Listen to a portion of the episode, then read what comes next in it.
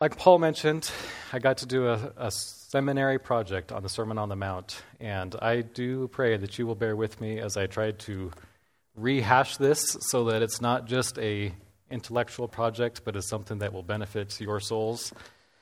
If you would uh, please stand for the reading of God's Word.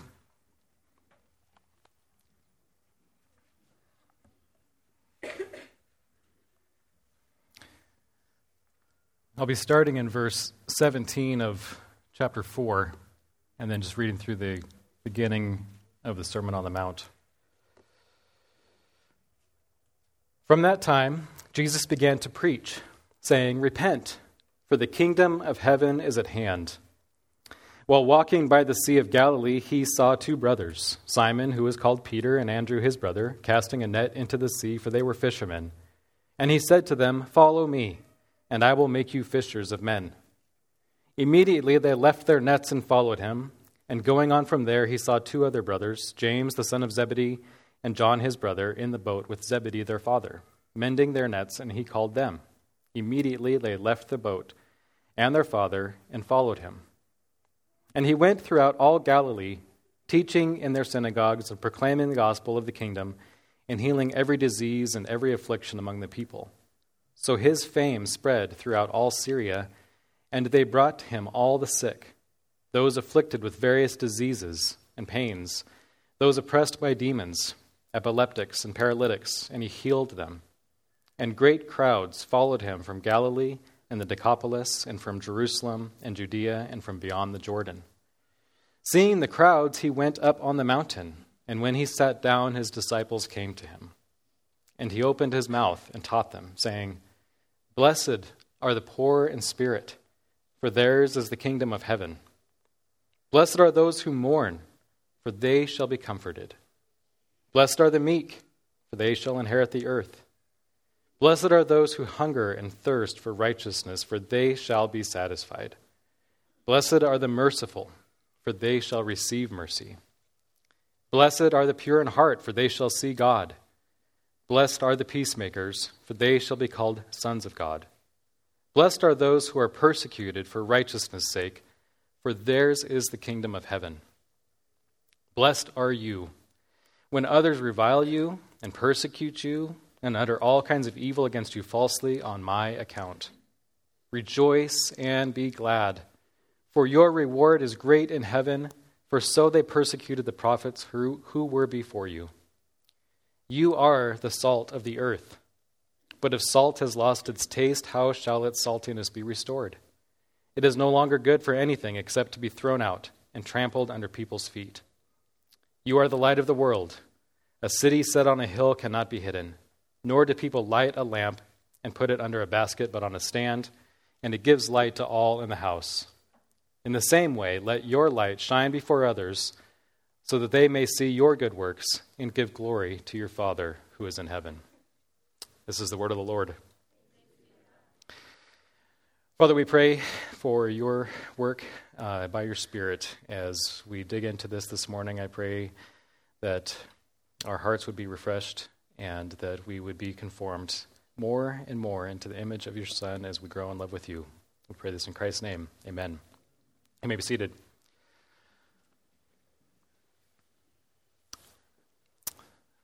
Sometimes we get invitations in the mail or even by word of mouth to come to some kind of event, whether it's a barbecue or a birthday party, perhaps a wedding or a graduation. All of those have come by my way sometime. Sometimes there are different kinds of invitations that you're not exactly sure how to respond to. Perhaps there's some awkwardness in a relationship, um, and you're weighing whether or not it would be a good idea if this is an opportunity to pursue that or whatever. Perhaps a more poignant type of invitation is the type of invitation in which you are asked or you're asking somebody to be your spouse. If, if you think about it, it really is an invitation. It's an invitation to enjoy life with a certain person for the rest of your life. And it's an inv- invitation that will affect the rest of your life. The question that comes before us in this text is, is a decision about whether or not you will accept the call of Jesus Christ to follow him and be his disciple. All of Matthew's sermon essentially acts as an invitation to discipleship.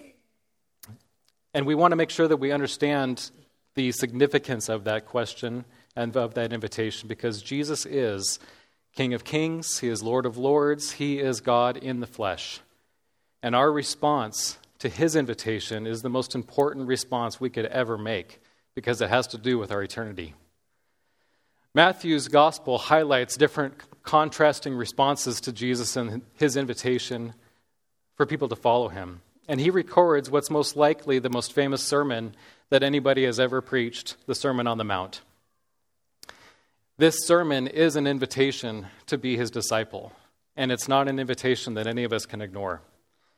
The big idea about this message this, this morning is that Jesus invites you to be his disciple so that you may flourish and be a faithful witness. Jesus is inviting you to be his disciple. Even if you're already his disciple, he's always inviting you to follow me, be my disciple, so that you may flourish and be a faithful witness. What does that look like? Being a faithful witness begins with knowing the Master. We have to know who Jesus is, we have to know his story. Being a faithful witness looks forward to a future reward. And being a faithful witness accepts the full role of what being a disciple means.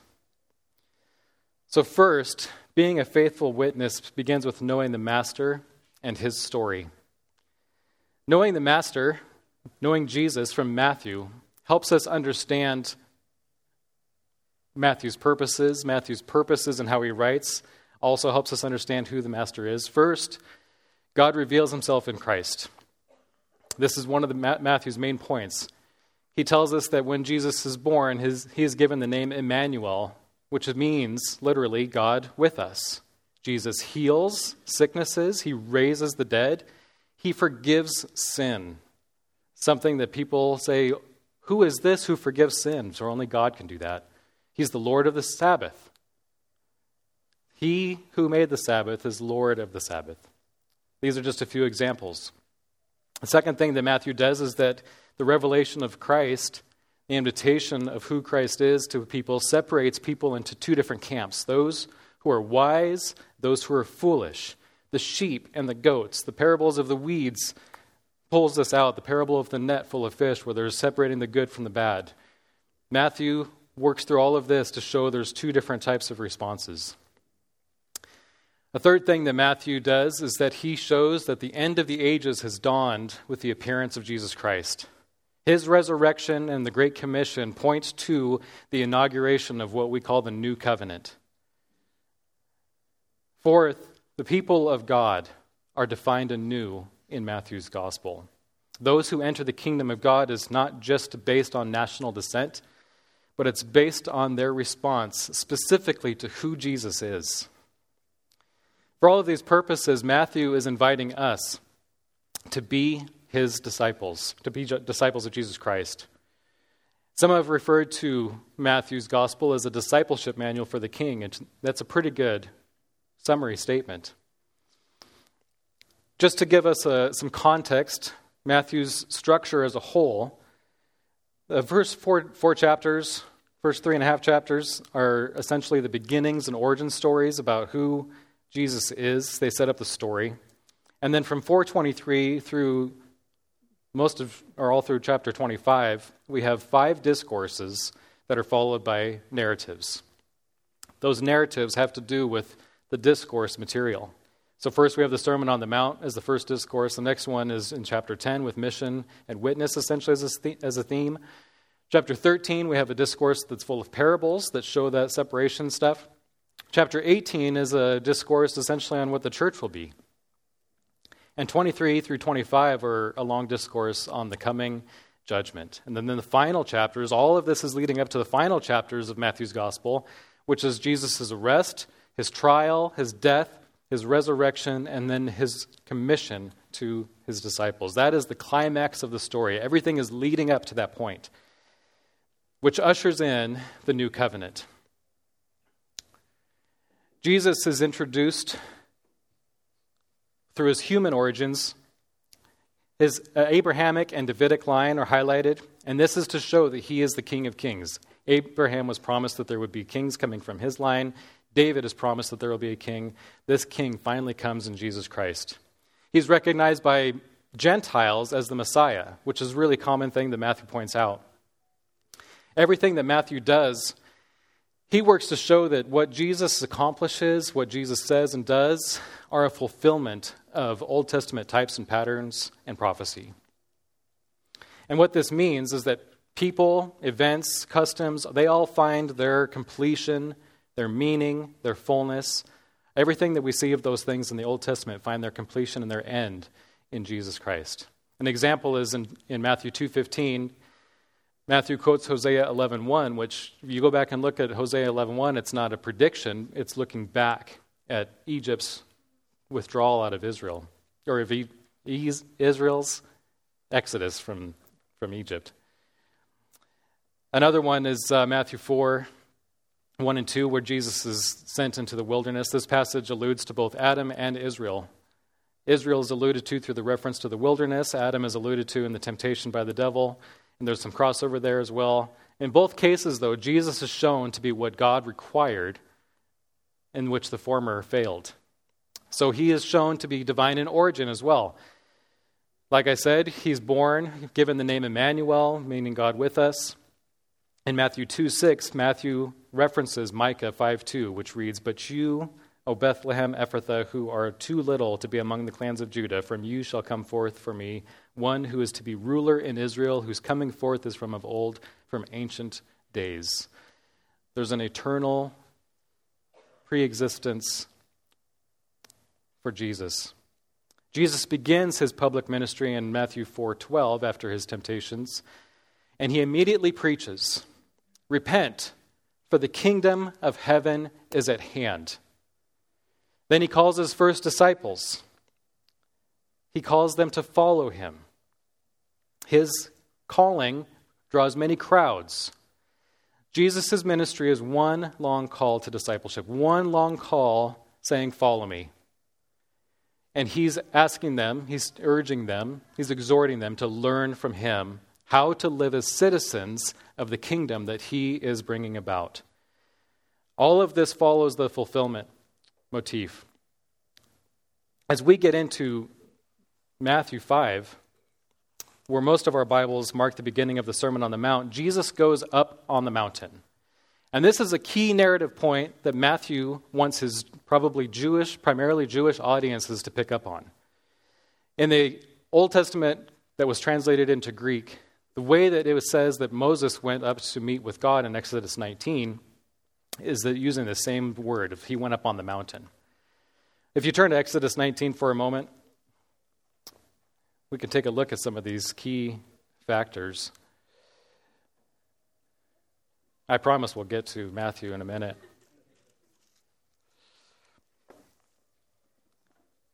So in Exodus 19:2, the Israelites they set out from Rephidim and came into the wilderness of Sinai, and they encamped in the wilderness. There, Israel encamped before the mountain while Moses went up to God. So right there, Moses went up to God. That's Moses went up the mountain as it was translated in Greek, which is what Matthew copies purposefully in Matthew 5 1. Again, continuing on, uh, the Lord called out to him from the mountain, saying, Thus you shall say to the house of Jacob and teach the people of Israel. So Moses is given words for, from God to speak to the people. Moses, that defines Moses as a prophet. He spoke to the people on behalf of the Lord. He called people to allegiance to Yahweh. In verse 5 of Exodus 19, if you will indeed obey my voice and keep my covenant, follow me, is essentially what he's saying. And what's the result of their obedience? They will be a treasured possession. Jesus makes the remarkable claim in the sermon that listening to and obeying his words, this is different than any other prophet. Listening and responding to Jesus' words, his words, makes them eligible for the kingdom. In Exodus 19, again, Moses also relays that they will be a kingdom of priests. I want you to keep your thought, that thought in your minds. We're going to come back to that soon. But lastly, here in Exodus 19 is Exodus 20, in which the Ten Commandments are delivered. The remainder of Matthew 5, from verse 17, well, we'll get to next week, Lord willing. The rest of chapter 5 covers essentially an exposition of the law. What we need to see is that Matthew is setting Jesus up as a new Moses. He's the fulfillment of Moses, especially thinking of the promises of raising up a prophet like Moses that we see in Deuteronomy 18. There it says, Moses, Moses records, The Lord your God will raise up for you a prophet like me from among you, from your brothers, and it is to him you shall listen. Jesus is pictured as a new Moses here. Yet he's greater than Moses because he's divine. It's not that he received the law from God he delivered it as his own. Just a moment ago, I mentioned that he didn't warn, as the prophets do, against rejecting the word of the Lord, but against rejecting his own words. The closing words of the sermon in Matthew 7 24 and on illustrate this very, very clearly. And as the new and greater Moses, the new and greater prophet, the new and greater king, the one who is God incarnate, it is necessary that we learn who this Jesus is for it's a matter of knowing who God is and how we're to follow him.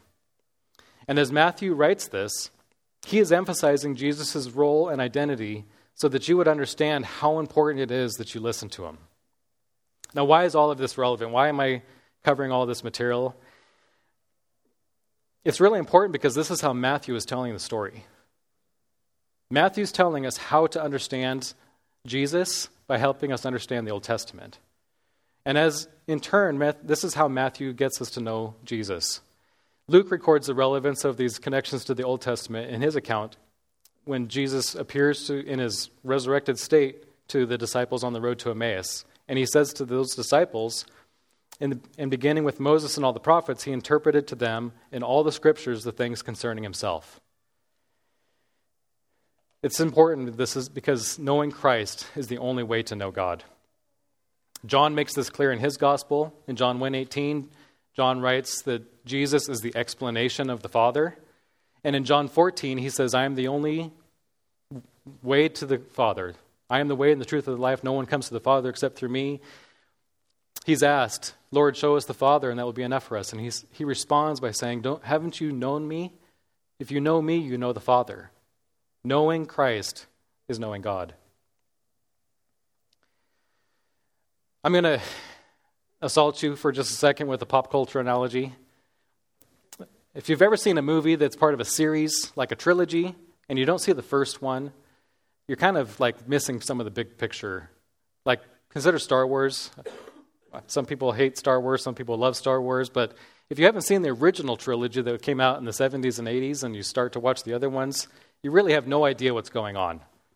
And you really don't understand how bad the prequels were. Or more recently with the Marvel movies, many of them stand alone well, but if you watch the first, first one you watched was from the past three or four years, you may enjoy the movie well enough, but you're really missing so much of the story that you have no idea what's going on. Now, just like having to know some backstory for some of these movies is important so that you can understand the story, it is really important for us to understand who Jesus is by getting the backstory. And that's why this stuff is important. And it's extremely helpful for you to know and be familiar with what God has been doing and revealing in Christ Himself. The implications of this is pretty straightforward. In order for us to have a growing and greater understanding of Jesus, in order for us to have our faith renewed and restored and rooted in who He really is, in order for us to marvel at the wonders of all that Jesus did and said, we need to be diligent students of our Bibles. We need to be diligent students of Scripture so that we can know Christ better. And as a result, to know how to follow him better. It'd also be a good idea to read some good books that the whole Bible is about, books on biblical theology. I can give you some recommendations. Um, maybe I'll mail those, email those out uh, later tonight. But one of the best ways to grow in your understanding of the Bible is to read through the Bible, especially with somebody else. Pay attention to how a book is laid out, what themes are being emphasized, key terms and events that are referenced, and what all of this is alluding to, and how those things lead to Christ. This is how we grow in knowing the Master and his story, so that we would be faithful witnesses of Jesus and, be, and being faithful disciples. So the second point, actually getting to Matthew, is that being a faithful witness looks promise looks forward to the promised reward. Being a faithful witness looks to the fr- promised reward. As we get into the sermon itself, we should take a brief look of the structure of the sermon. So all of 5 of 3 through 16 of chapter 5 is the introduction to the sermon. It essentially sets the stage of where it's going, and then the body of the sermon is in 517 through 712. The purpose statement for the body and purpose statement for the whole sermon is found in verses 17 through 20. Matthew 17, Jesus says, Do not think that I have come to abolish the law or the prophets. I have not come to abolish them, but to fulfill them. This is very important for us to understand that he has come to fulfill the law, and he is not doing away with the law, at least not in the way that some people might think. And then 520, also a very key point for I tell you, unless your righteousness exceeds that of the scribes and Pharisees, you will never enter the kingdom of heaven. That's a really high bar. We have to understand what he means by that, because he doesn't mean that we're going to be perfect people in the sense of sinlessness. That is not what he's talking about. And we'll get to that next week. And then the conclusion and call for responses from 713 to the end.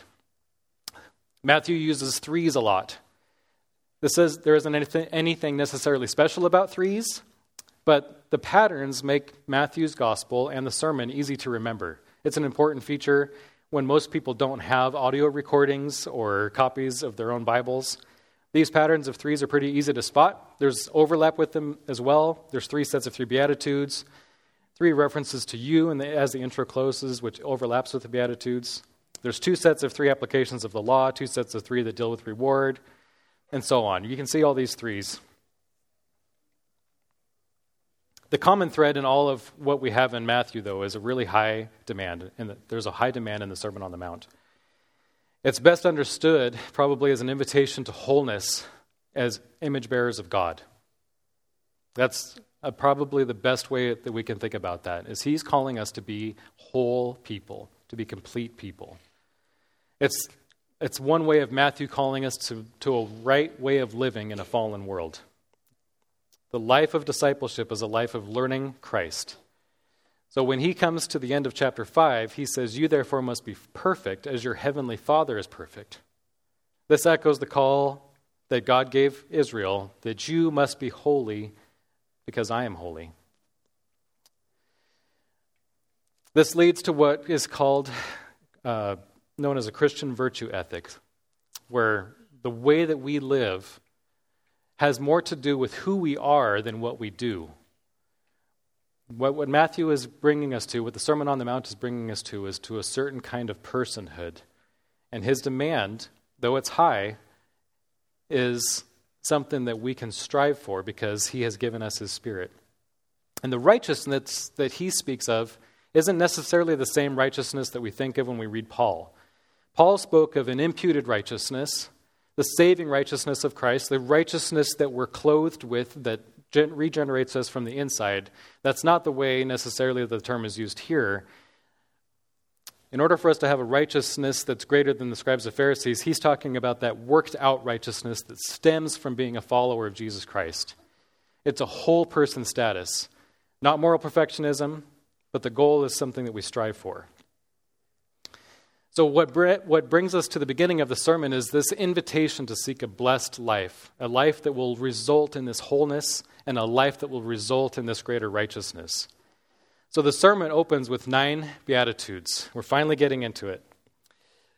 Nine Beatitudes. Is it three, three, and three, four, four, and one?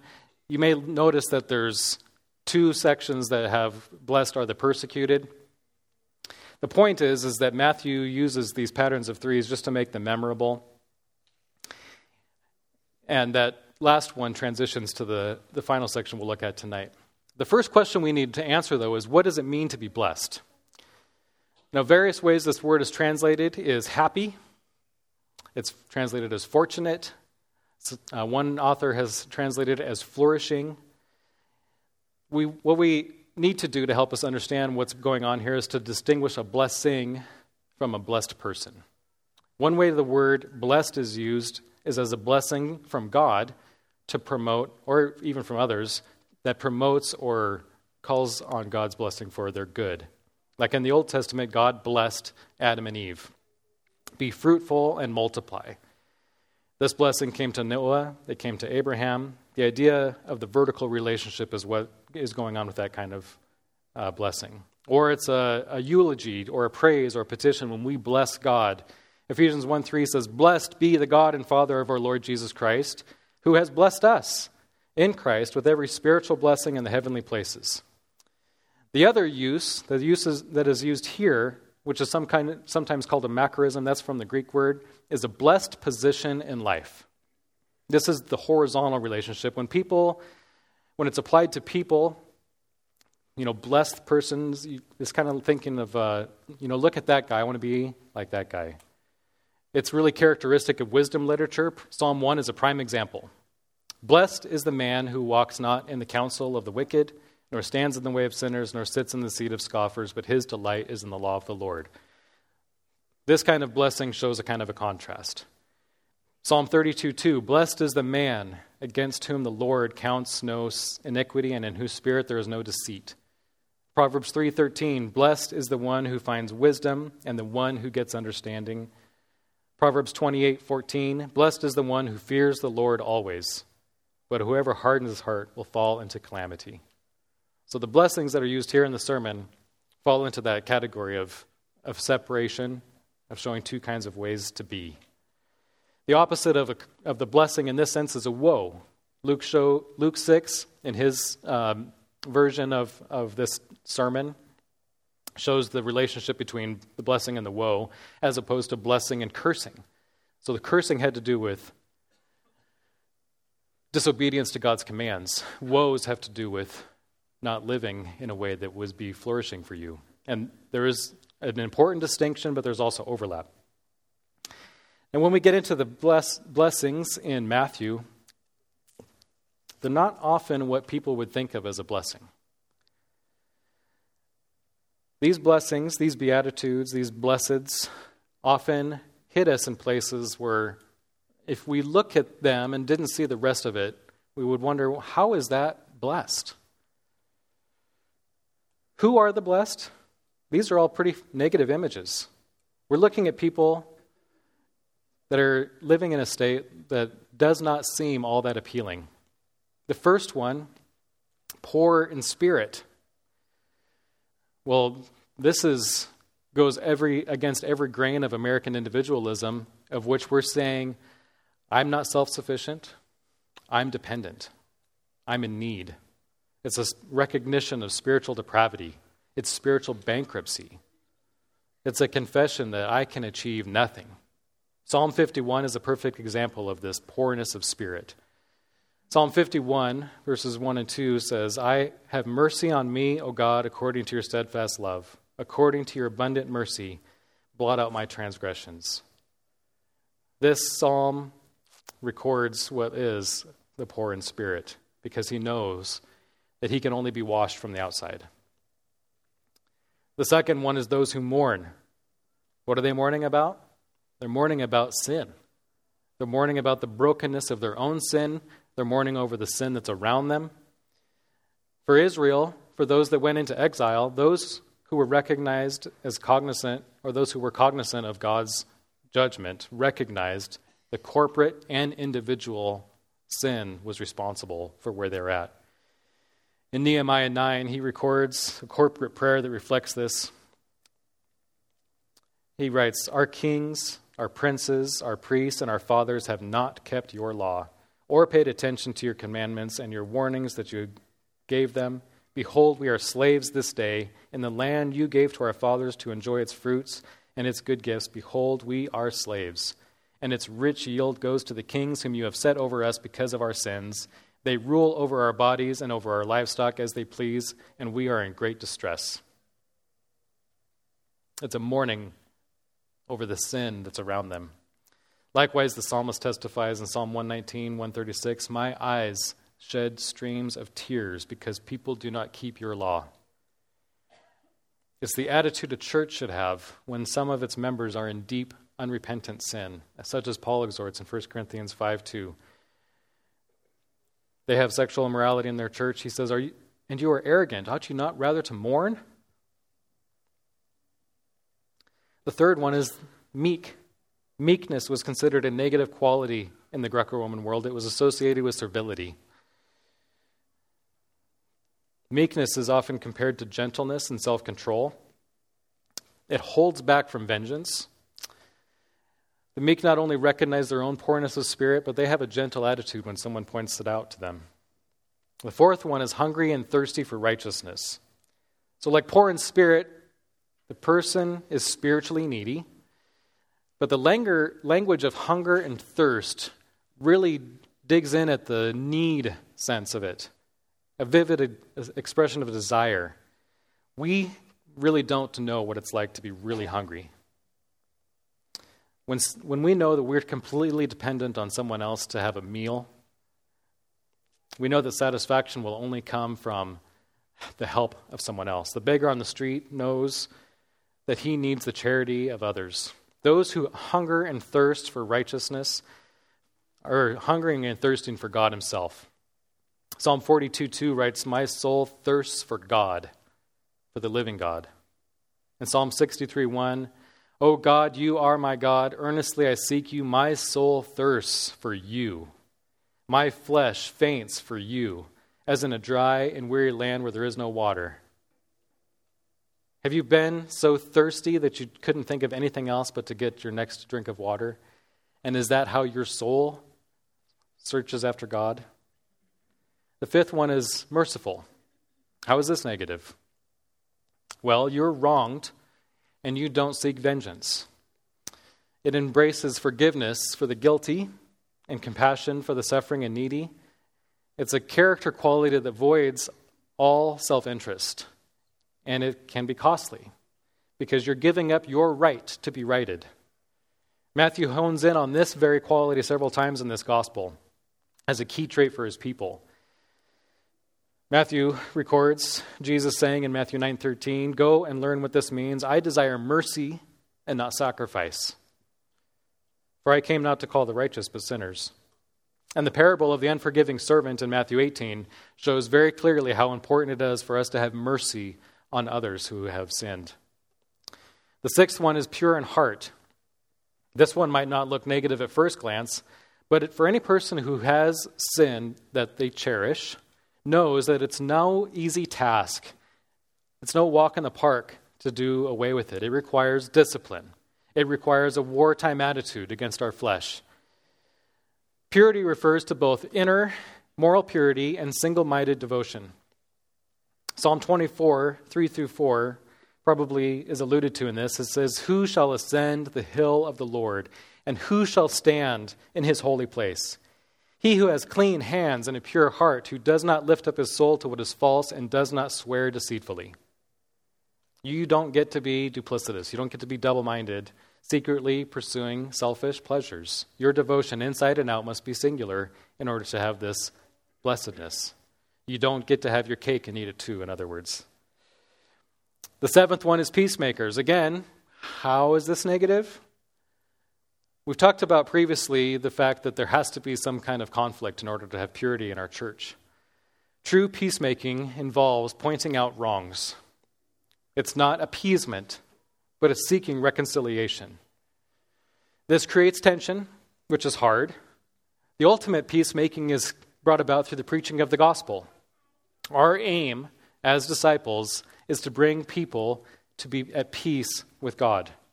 This was the cry of Isaiah in Isaiah 52 7. How beautiful upon the mountains are the feet of him who brings good news, who publishes peace, who brings good news of happiness, who publishes salvation, who says to Zion, Your God reigns.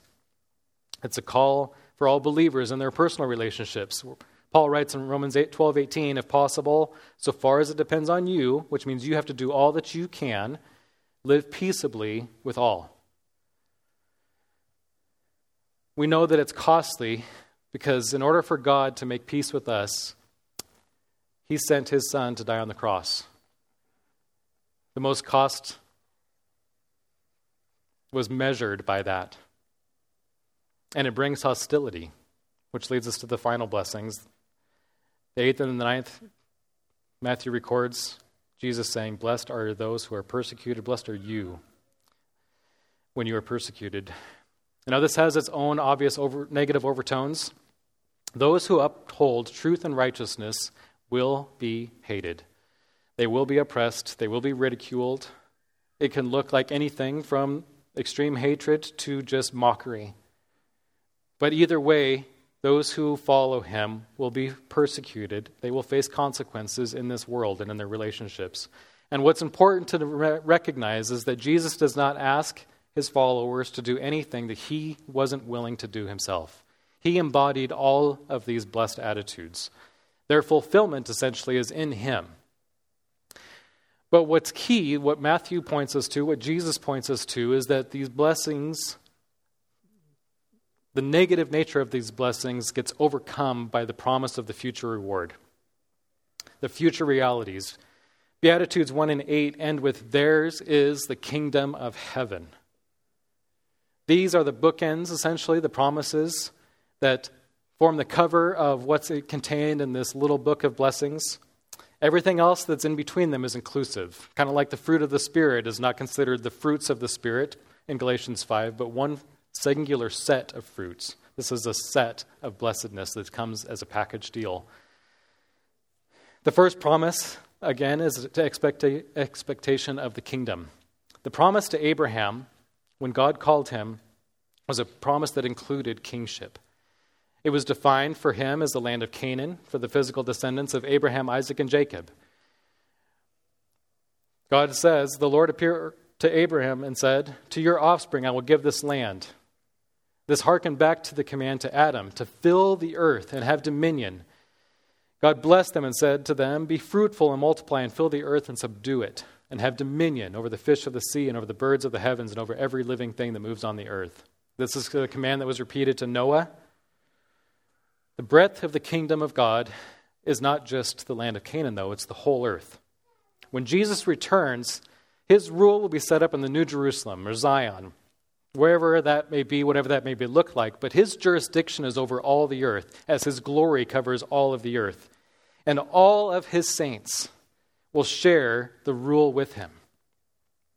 Daniel 7:27 says, And the kingdom and the dominion and the greatness and the kingdoms under the whole heaven shall be given to the people of the saints of the Most High. His kingdom shall be an everlasting kingdom, and his dominions shall serve and obey him. All nations will serve the King of Kings, all saints will share this rule. And if you are poor in spirit, your poverty will be replaced by the riches of the kingdom. Mourners will be comforted. God draws near to the mourners.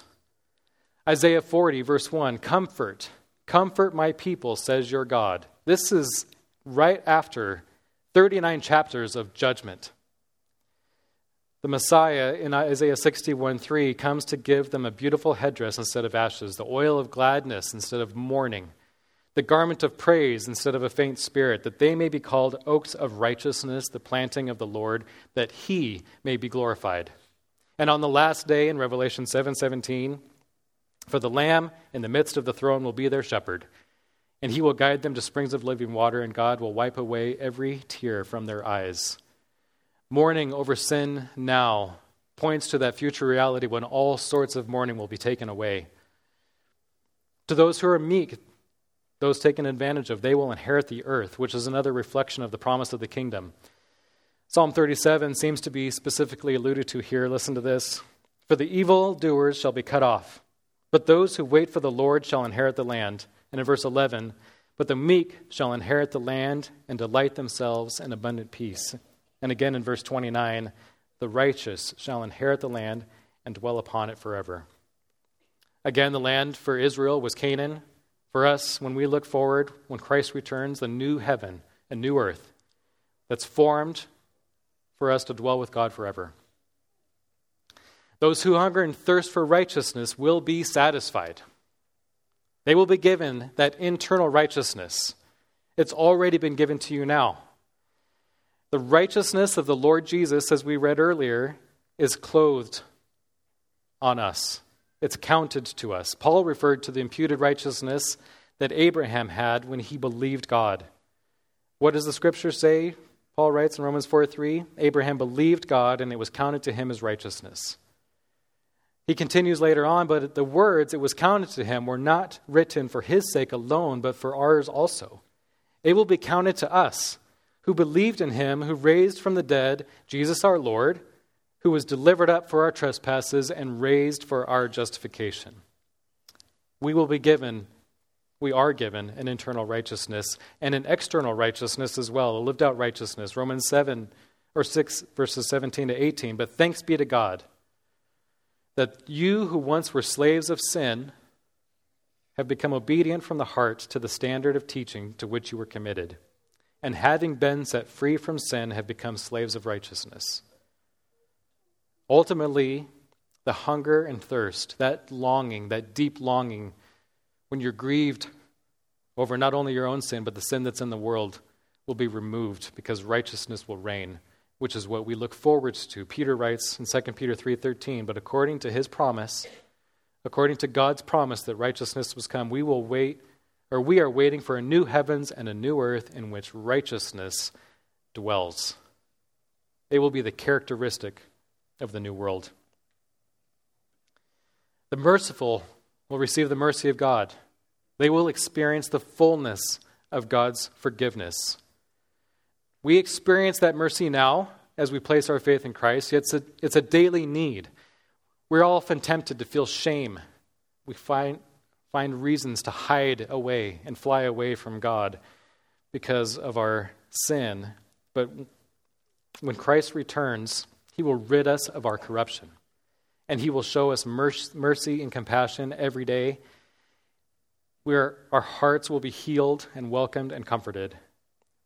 This is the heart that God has towards those who seek Him.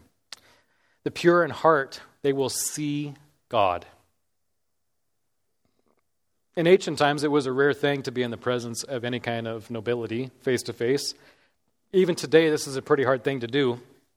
You don't just get to get an audience with a national leader without going through some kind of long process, if you can even get there. When it comes to seeing God, the psalmist says in Psalm 24, 3 through 4, Who shall ascend the hill of the Lord? And who shall stand in his holy place? He who has clean hands and a pure heart, who does not lift up his soul to what is false and does not swear deceitfully. The purity of heart we seek is a gift from God as a new covenant promise. Ezekiel writes, I will sprinkle clean water on you, and you shall be clean from all your uncleanness, and I and from all your idols, I will cleanse you. And I will give you a new heart and a new spirit I will put within you. Seeing God is the hope of every believer. It's called the beatific vision.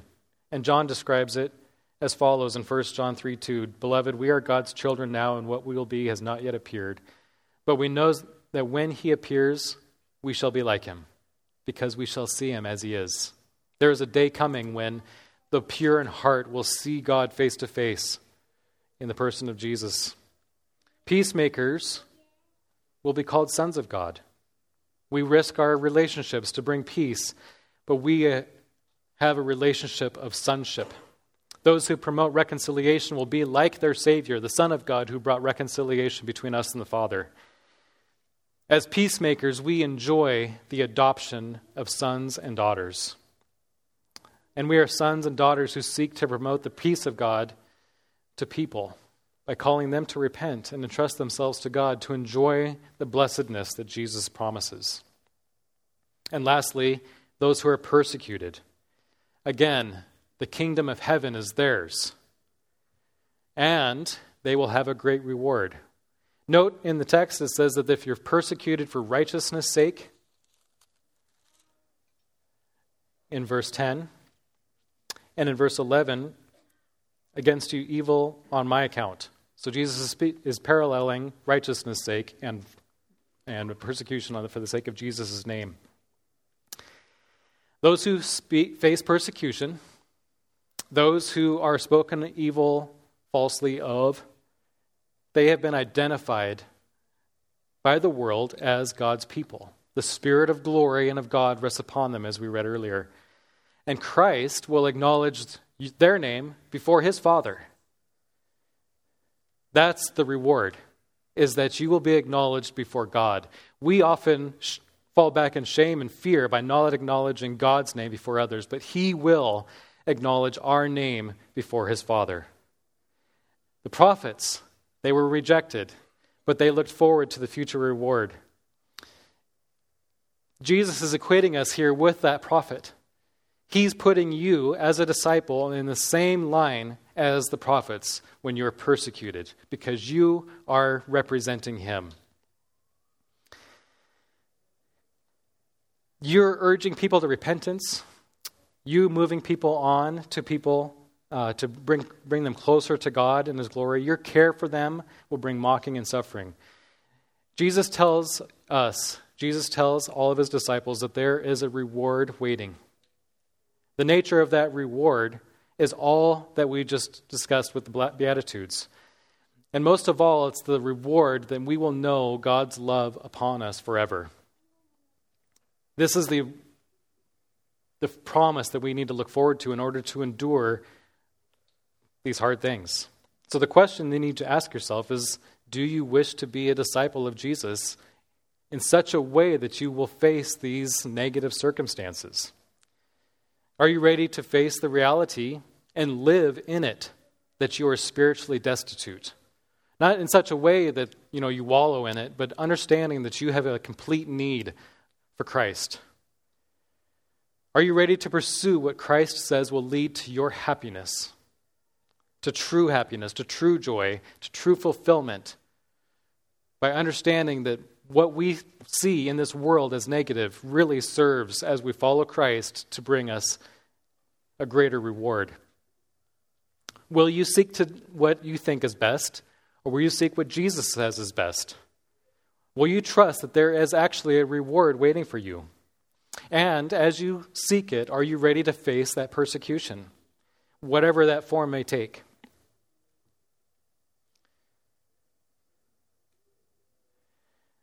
Are you going to look for that future reward? Are you going to trust that reward so much? Or will you turn away as you face difficulties? Will you turn his back on or turn your back on him who shed his blood for you? Or will you take hold of that promise, that promise that he rewards, that he loves you, and follow him? If you're here this morning and you don't know Christ in a saving way, this is an important time for you. Jesus invites all who hear the message of his life, death, and resurrection to repent of living as the master of their own lives, the master of their own destinies. We need to turn away. You need to turn away and turn to the Lord. The judgment for your sin, which separates you from God, which makes you his enemy, which keeps you from having true peace, he's wiped that away on the crucifixion. He wiped that away in the person of Jesus Christ, who was God in the flesh. And your judgment has been absorbed by Jesus Christ. The Father has made the way for you to have peace with Him, and you only have to entrust yourself to Him and His promises in repentance and faith. If you have questions about that, don't leave here without talking to somebody. You can talk to me or Paul. Probably anyone in, in your row can help answer these questions. Just don't leave without getting those questions answered. So, so far we've seen that being a faithful witness requires us to know the master in a story. We've seen that a faithful witness looks to the future reward to overcome the fears of of denying self and facing persecution. And lastly, real quick, we'll look at how being a faithful witness means that we're accepting a full, the full role of what it means to be a disciple. The, being a faithful witness accepts the full role of being a disciple. Now, you may have noticed the last blessedness, I pointed this out earlier. Blessed are you when others revile you. This is a natural transition that Matthew makes to bring us to this last section of verses 13, 11 to 13, or 13 to 16. You are the salt of the earth, you are the light of the world. we see these two different analogies that Jesus pictures, and sometimes we have a trouble understanding exactly what he's talking about, especially with the salt. And if we take them together as a form of a parallelism, we can probably get a best, the best picture of what he's talking about. Salt has a huge amount of possibilities when we take it by itself. It's seen as a preservative. Um, some people have treated it like a, a, symbol for purity or for loyalty or for peace or for wisdom, you know, whatever. Throw whatever you have at it. And that's what salt is talking about. But when we, when we do that, we're not paying attention to the context. In the context, he equates this be salt of the earth. You are the salt of the earth. You are the light of the world. So there's two ideas here that make a lot of sense of what this is all saying, and this is really important. One is that salt is connected to the cutting of a covenant. In Leviticus 2:13, Moses writes, "You shall season all your grain offerings with salt. You shall not let the salt of the covenant with your God be missing from your grain offering. With all your offering you shall offer salt." So the offering was a priestly activity. It's a covenant activity. All the holy contributions that the people of Israel present to the Lord, I give to you. This is Numbers 18. And to your sons and daughters with you as a perpetual due. It is a covenant of salt forever before the Lord, and for you and your, for your offspring with you. As you can see, salt was used in cutting a covenant. What that means is that the, the arrangement, the relational arrangement, arrangements between God and man were established with the use of salt. And then the inclusion of light helps us see the connection. Matthew often refers to Isaiah and a reference to light in Isaiah 9 2. The people who walked in darkness have seen a great light. Those who dwell in a land of darkness, on them light has shone. Isaiah 42 6 I am the Lord. I have called you in righteousness. I will take you by the hand and keep you. I will give you as a covenant for the people, a light for the nations covenant, light. This is what you are. Light is coming into the world. Light came into the world through Jesus. Now Jesus is calling us to be that light. So when you take salt and light in parallel, Jesus is saying something very significant that his disciples are covenant ambassadors of the new covenant. His people are true workers for the kingdom.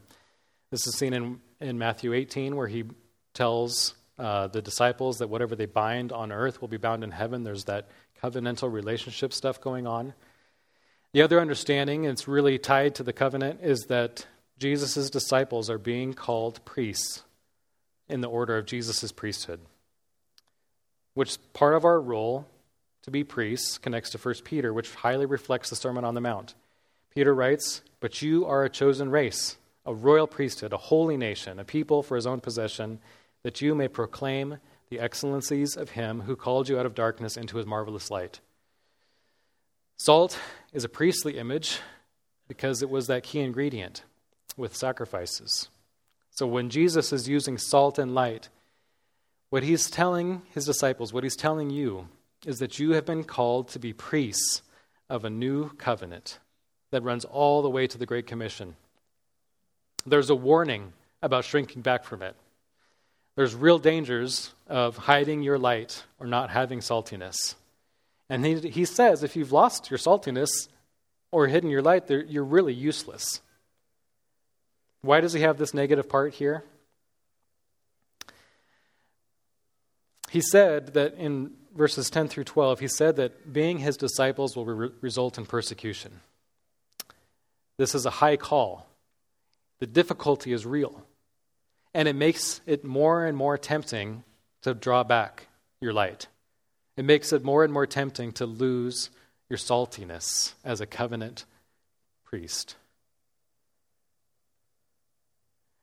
Matthew makes it clear that we are to represent Christ. Jesus makes it clear that we're to represent him. He invites us to be his disciples, to enjoy fruitfulness and fullness and flourishing in our lives as we pursue the ultimate flourishing and happiness in the kingdom of heaven. And he invites us to that through the process of following him and serving him in such a way that we represent him to the world. It's a privilege, it's a joy, but it's hard, and he knows it. So that's why he gives us the rewards, That's why he gives us the warnings. So, how do we live this out? Well, Jesus tells us to let our light shine so that what? So that people can see our good works. Why do we see them? Why do we do them? Why do, why do we want people to see them? Not for our own glory, but for God's glory. So that they may give glory to your Father who is in heaven. We do good to one another. Just like we heard so many times in the past few months with Titus, we adorn the doctrine of God our Savior by doing good for one another. And that is how we represent our, our role as priests to the world. As priests, we bring people to God Himself. We do this by speaking the truth, the truth of God's Word, the truth of the gospel to them. And we, like Jesus, need to be inviting people to enjoy that renewed fellowship and that renewed peace that only He can give us. But we need to be patient because people hate the light. So let your words be gracious, let your words be loving.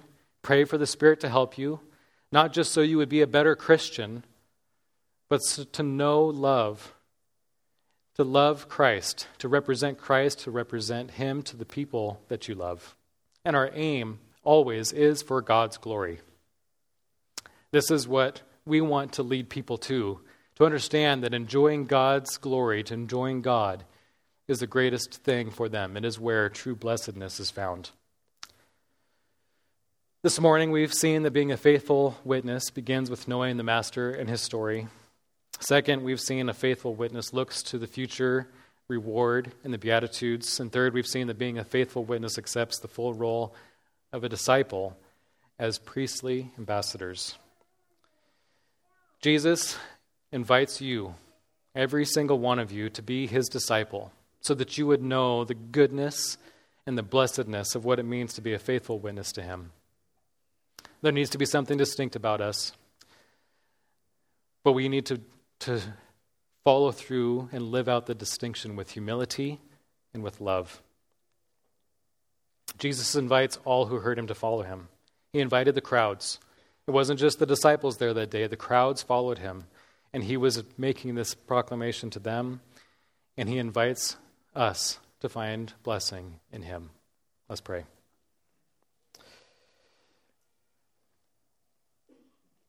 Father, we thank you for your word. There's a lot here that can be challenging. There's a lot here that gives us hope. And I pray, Father, that your hope, the hope of your uh, peace, the hope of seeing you face to face, would drown out the fears of persecution, the fears of self denial. There is a mission that you have called us to that is so much greater than ourselves. It is for your glory. I pray, Father, that you would help us all to live in such a way that finds enjoyment, defines true joy in what you have called us to be. The pleasures and the pursuits of this world can tempt us. I, Father, pray. I pray, Lord, that you would help us to see the vanity of the things that this world offers, to find true blessedness in pursuing your kingdom and your righteousness. In Christ's name, amen.